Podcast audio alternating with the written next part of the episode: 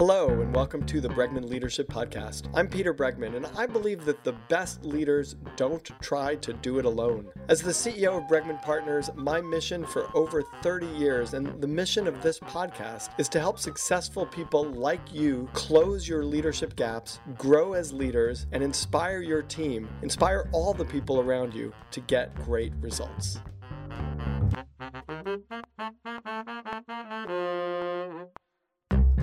With us today is Christy Aschwanden. She is an award winning science journalist and a former elite athlete. She was a contributor to the New York Times, Washington Post, Slate. She was previously the lead science writer for 538.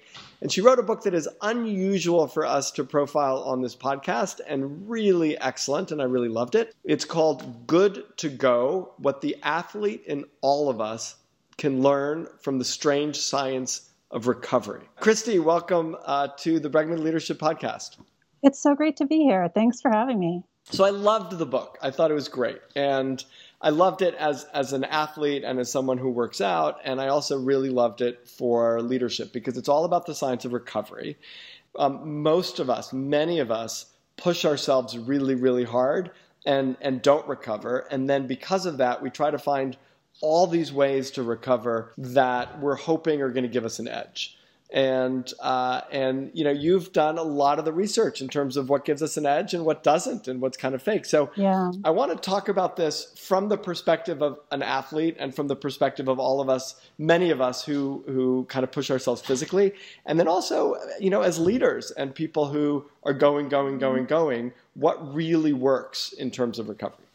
Yeah, so, absolutely. And I just want to say um, it was so interesting when my book came out last year, uh, beginning of last February, and I went on this very extensive book tour. I had like, I don't know, close to 30 events, and it was really nonstop. I felt like, you know, it, it actually reminded me a little bit of my days as an elite athlete, where, you know, you're never home and it's another hotel room every weekend and, and all of that.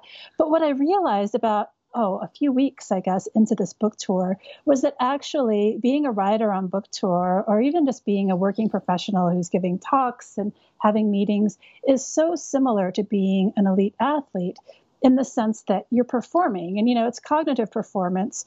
It may be, you know, there's a physical component too, I guess, when you're giving talks and being present with people and whatnot. But in so many ways, all of the concepts and sort of ideas in my book really apply to the working professional as well. And I realized during my book tour that I was really putting into use all of these things that I had written about as an athlete. Here I was doing those, you know, as this writer on tour and holding these events. And, you know, travel is just such an extreme stress on the body. And, you know, I was able to manage it because I was focusing on this recovery aspect. You know, um, Harvard Business Review asked me to write a, a travel focused article on a section that they were doing. And, and I, I basically wrote the same thing. I basically said, like, when I was an athlete, when I was ski racing and I was going, um, I traveled like an athlete. I would go to bed early and I wouldn't drink alcohol and I would eat healthy and I would do all these things to be in peak performance.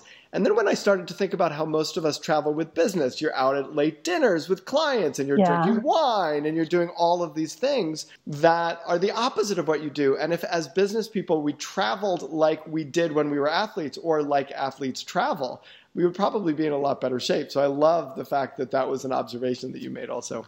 Absolutely. And I, you know, it, so one of the things that really emerges from all the research so while i was researching this topic there were sort of three ways that i went about it one was i just took a very deep dive into the scientific literature i read something like a thousand research papers you know really was reading journal articles up the wazoo and whatnot then i also interviewed coaches, athletes, trainers, all of these people, you know, who are working professionals in these fields from all of those different aspects to find out what they're doing, what they like, what they think works.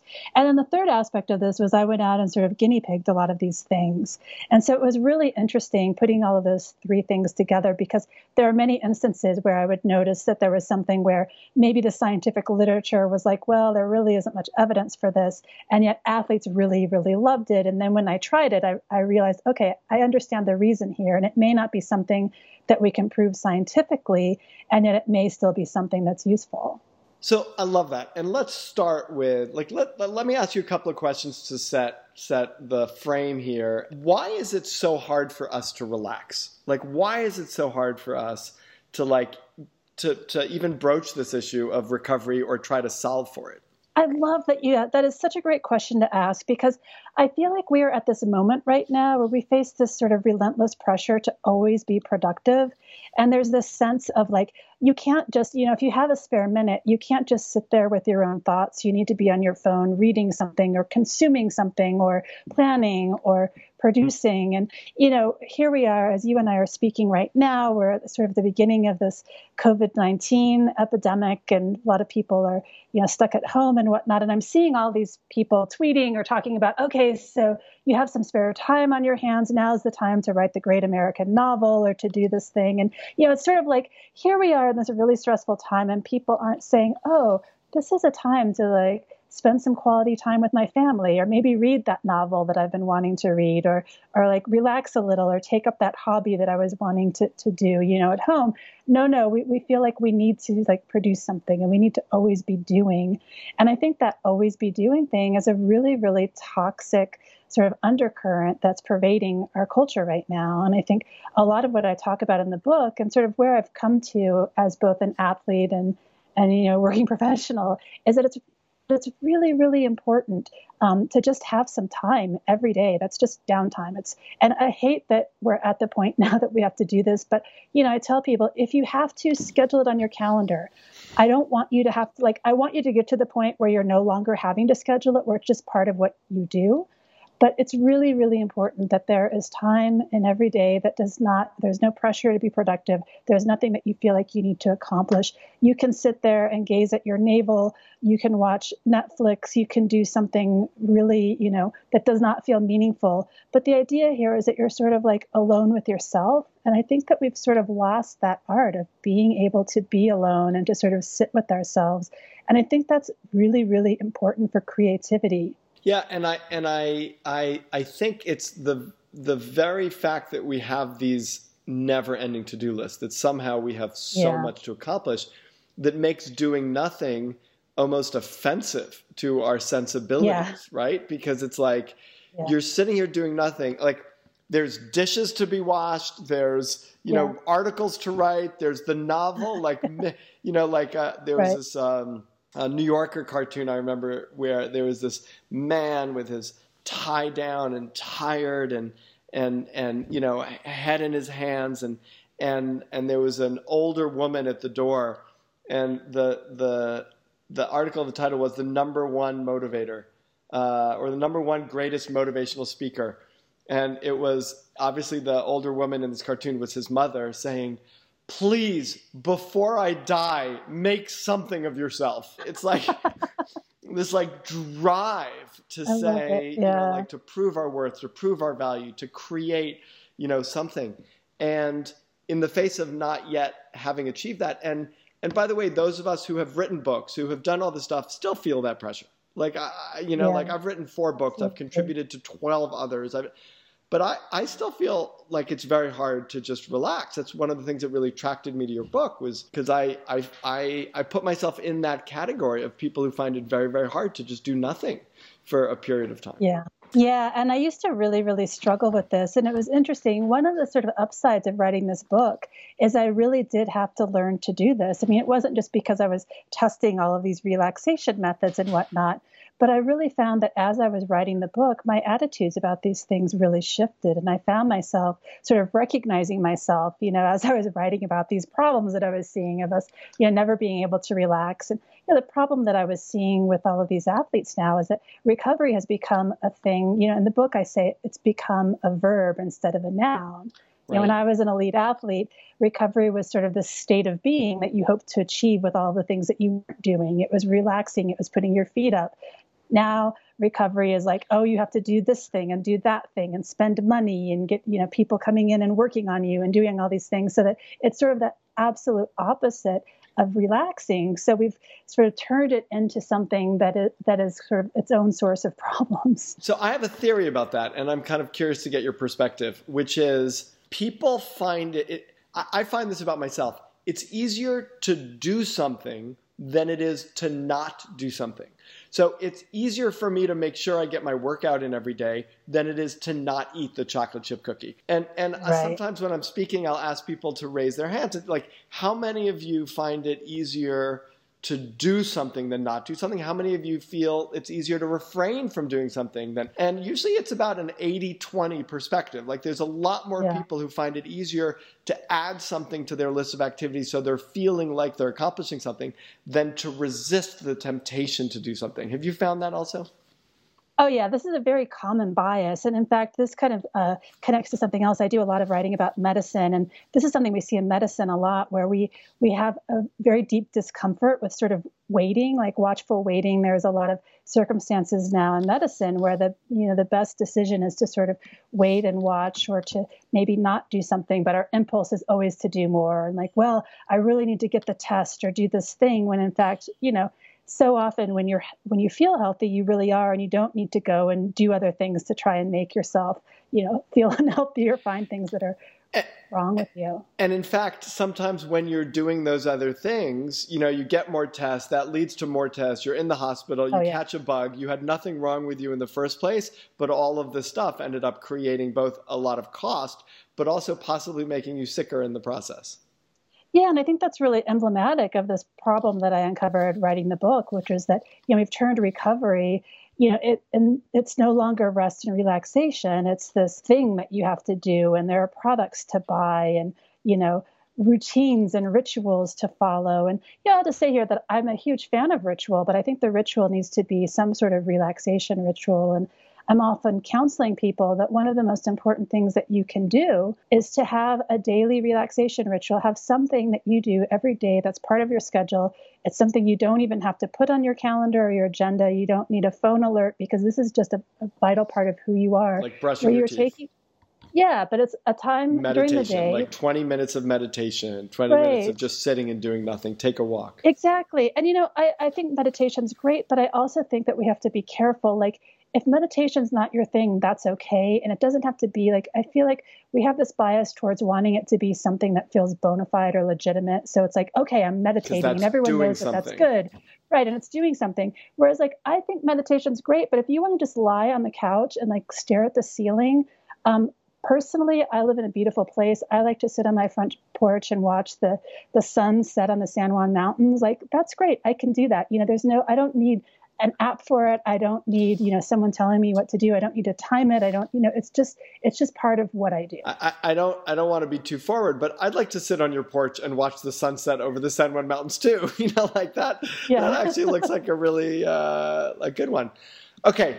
So here's what I want to do. I want to play a game. I okay. want to throw all sorts of recovery techniques at you I know a little sure. more about this game than listeners probably because I've read your book already. Yeah.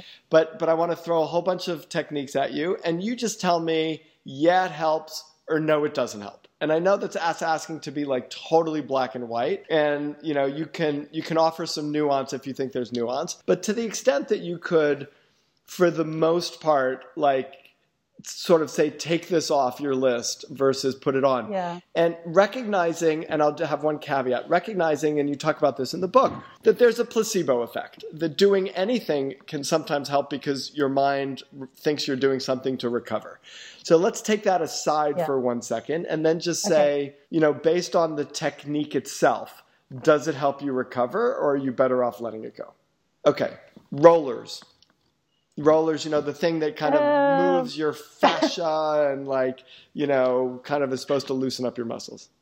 What I tell people here is if it's something people kind of fall into two camps, they either love this or hate it and like pick your poison. If this is something you love and you want to keep doing, go ahead and do it. If you hate it, don't feel like you need to do it. We don't have good good evidence that it's helpful. There's not good evidence that it helps. But if you if you if you're the person who really likes the pain of sitting on a really really hard muscle. There's, so this is one that's really complicated actually. There's some suggestive evidence and it depends a little bit on the the circumstance and exactly what it is you're rolling. Some sorts of aches and pains seem to respond better to this than others. But I would say that in general, it's not something that's a must do. And it's something that I tried. I hadn't really gotten into this before I started working on the book.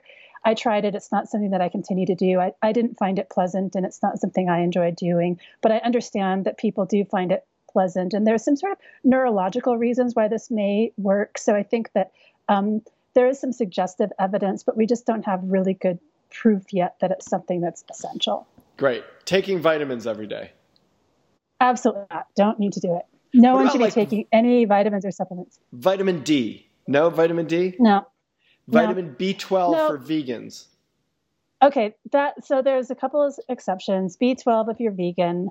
Um, for women of menstrual age who are, particularly if they're training hard or at altitude, they may need an iron supplement. Iron. But this is something that you should actually do carefully because um, there is a genetic disorder that that it's not very common, but it exists, um, where some people um, you know absorb too much iron and, and they have problems. So that's really something that you could, a decision that you should make in conjunction with a doctor, having done blood tests to sort of be sure. It's not something that you can sort of guess about.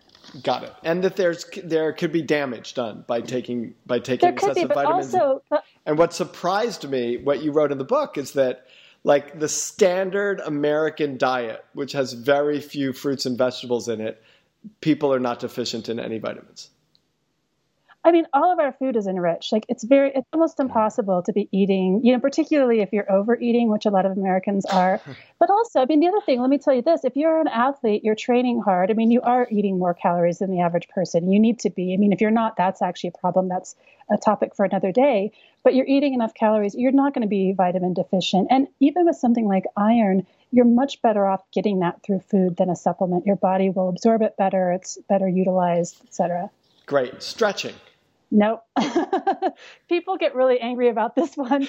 And I think, you know, this is something that's very ritualized and people enjoy it. And so I don't think it's necessarily something that, you know, I'm not going to urge someone to stop if they really love it, but there's just no good evidence that it helps with soreness or that it prevents injury, which is another thing that it's often said to do. How about like warming up before exercise? Is that a smart thing? Like pre recovery is what they call it? Yeah, I mean, I think it's a good idea to sort of ease into your workout so you don't, you know, start your your workout with the, the first thing being a sprint. But this doesn't have to be stretching. You know, it's just sort of a less vigorous exercise. So maybe you start walking instead of running from the get go. And stretching after a workout is not important.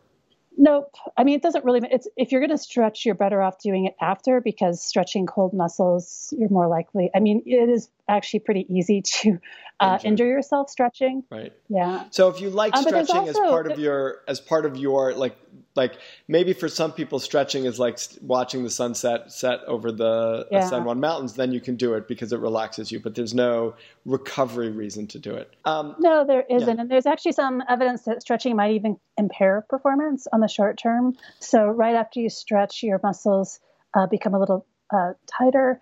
I don't want to mis, mis um, describe this, but basically you have some performance detriments immediately following the stretching and it doesn't last very long but basically if you're about to go out and do a sprint race or something you don't want to be stretching right beforehand. That seems pretty clear. Got it.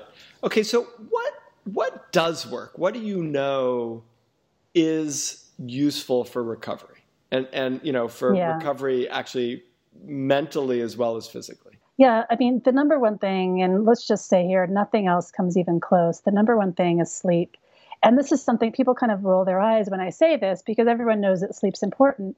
But the problem is that no one gets it right. And I think the real key here and the key insight and the thing that you can do differently is to actually prioritize sleep. So sleep needs to be as important to you and as sort of you know cannot miss as your most important calendar event of any given week. You know, it's something that you just can't skimp on. And people regularly skip on it. You know, it's just something that we we know we should do, but we we don't. And I think that the best thing that people can do is to really figure out a way to make it a priority and to schedule their lives around it instead of you know right now I think the inclination is for people to schedule their sleep around their life, but I think that you know you need to sort of do the opposite. In the book, I tell an interesting story about a, a WNBA team um, that actually made some pretty big changes and it resulted in, in, some performance improvements. And what they did, this was a team on the, the West Coast, the Seattle Storm, and what they did is they said, okay, we're not going to have early morning flights. You know, when they go on the East Coast and have to perform over there, they're not going to get up early. They're just going to stay in the same time zone. And instead of having you know an eight o'clock meeting coming from Seattle. No, we're just we're going to let everyone sleep in until they're ready, and it doesn't really matter to us if yeah that means that we're getting up late in the new time zone. And I understand that as a working professional, you may not be able to do this, but there are other things that you can do, and you know things like personally, I have decided that I'm no longer going to take those really early morning flights. I'm not a morning person, and I know that if I have to get up for one of those flights, you know, my sleep is disrupted not just that that night, but you know, for several nights after that, and it's just not worth it. And so I say, okay, I'm not going to do that, and making right. rules like that. And and people can do it. Like I, I know a lot. I'm a business traveler. I know a lot of business travelers, and we could choose to fly in the night before and sleep over in the new place, as opposed to you know, like we we people can make those choices. You you really make a case, and I'm curious if you have any specific advice for being able to do this, to listen to our bodies and I think we're yeah. so disconnected from our bodies and our culture that that's a very hard thing actually for people to do. It really is. And I think the other thing that's happened now is people have gotten so into data and like look, I worked at 538. I'm a data geek. I love data too. But the problem is, if you're looking to these devices or watches or whatever it is that you're tracking to tell you something about yourself, you're sort of losing sight with your own body's physiology and what it's telling you you know, and how you feel, whether it's fatigue, whether it's stress, whatever it is you're feeling, tells you so much more than any number on one of these trackers. And yet people have sort of delegated this really important task of figuring out how they're doing, you know, how am I feeling? Do I need more sleep, et cetera, to data. And data aren't the same as answers. And you need to, to be sure that you're collecting the right information. You know, what is it really telling you? And it turns out that the very best measure of recovery is actually mood and just how you're feeling, you know. And I think we all sort of intuitively know this. Like, who among us does not get cranky and sort of, you know, fatigued and, and whatnot when you're sleep deprived? We know this. And that's your body telling you, like, hey, I'm strung out. I need, you know, I'm overextended. Help. yeah. And, and, and I, I, um, it's one of those things like not getting enough rest that we tend to just push through we tend to sort of say, yeah. I've got this commitment, I'm going to work out, I'm going to do this. And yeah, even if I'm a little cranky or if I'm not feeling well or whatever, I want to keep going because I don't want to miss this workout. Yeah, exactly. And, you know, in the end, it turns out that, you know, if you're pushing through to do a workout that you're not prepared for because you haven't slept enough, you're really just sort of digging yourself into a bigger hole. And, and I think there's another thing that I sort of preach, which is radical acceptance. So that's just sort of like accepting the situation that you're in and doing the best that you can within those means because we have a tendency to sort of pretend that things are different than they are and you can't you know you can't gaslight your physiology right like if you're really tired and you're sleep deprived you can't wish that away and yet too often that's what we do yeah, and and it's it, and it's like a little bit of letting go of this machismo of like yes. superhuman. We could make everything happen, and I think when I hit fifty, I started realizing that I was shifting from like this attempt to be superhuman to actually mm-hmm. just becoming like superhuman, like more and more human yeah. than yeah. than I've sort of thought I've been because my body is just not doing the stuff that it did when I was 20.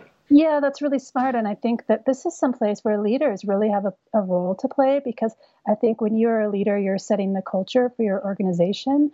And, you know, the, the uh, basketball team I was telling you about, those changes came from the coach, the coach down. She said, Look, uh, sleep is really important to me. I think it's important to the team. And she set a culture that said, We value this and we're all going to prioritize this. And I think that, you know, if you're running a company, you have an opportunity to, you know, set a high performance expectation culture for your your business and that isn't working all the time i mean the way to perform better is to you know set some boundaries I, I love that, and I think it's unusual. I think a lot of leaders push themselves really, really hard and and so then actually end up setting the wrong example. And and you said something else in the book that I thought was super interesting, which is you know in in a world in which everybody's precisely uh, uh, using data driven decisions to time exactly how much they're eating and when they're eating and how they're drinking and all this stuff.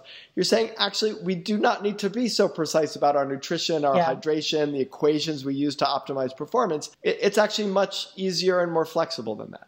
Yeah, our the human body is super flexible. It's capable of making do with with a lot of sort of suboptimal situations, and that doesn't mean that we should you know, not try and, and provide it with a good environment and all of that. But we're sort of putting our energy and our time and effort into, you know, working on things that don't matter. And too often this is done at the expense of the things that really do. So it's like, you know, weighing out your food or something and only getting six hours of sleep. Well, you know, the benefits you would get from more sleep far outweigh like whether you're eating this vegetable versus another one or, or that sort of thing. It's great. I mean, one of the things that I really loved about this book and about our conversation is it's it's a testament. It reminds me about how easy it is to make easy things complicated. And yes. you know, in, in, in the end, it's you know you're giving a very simple message, which is you know eat, drink, sleep, rest.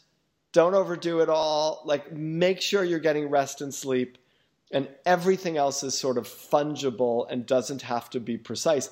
And by the way, don't right. track your sleep now to make sure that you're getting super quality sleep because that right. actually draws away from relaxing sleep and actually just disconnect yeah. yourself a little bit and stare at the ceiling for 20 minutes and fall asleep reading a book and and don't like overcomplicate what's actually like a very human and very simple process of and, and, and an unavoidable necessity of, yes. of letting ourselves recover from effort.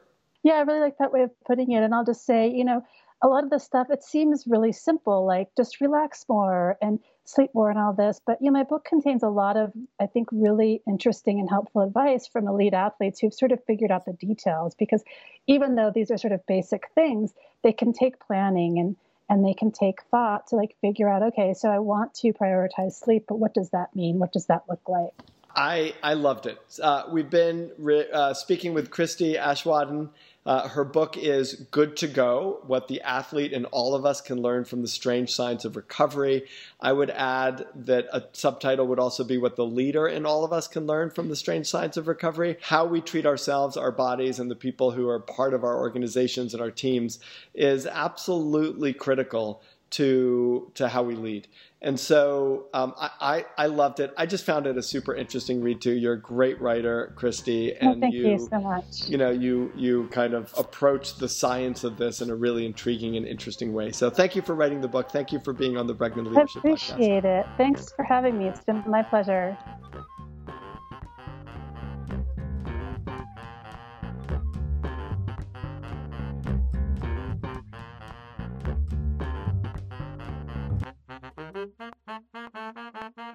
Thanks for listening.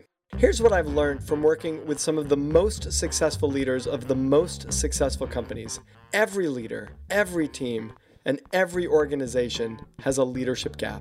If you want to become a leader who inspires your team to get things done, then you've got to start by raising the level of your leadership abilities. You can start by taking our free leadership gap assessment at www.bregmanpartners.com forward slash quiz. Then dive deeper with a copy of my latest book, Leading with Emotional Courage. For more ways to become a truly great leader, check out our online offerings, in person workshops and events, and my articles at www.bregmanpartners.com. Again, thanks so much for joining me today, and be sure to subscribe so you don't miss an episode.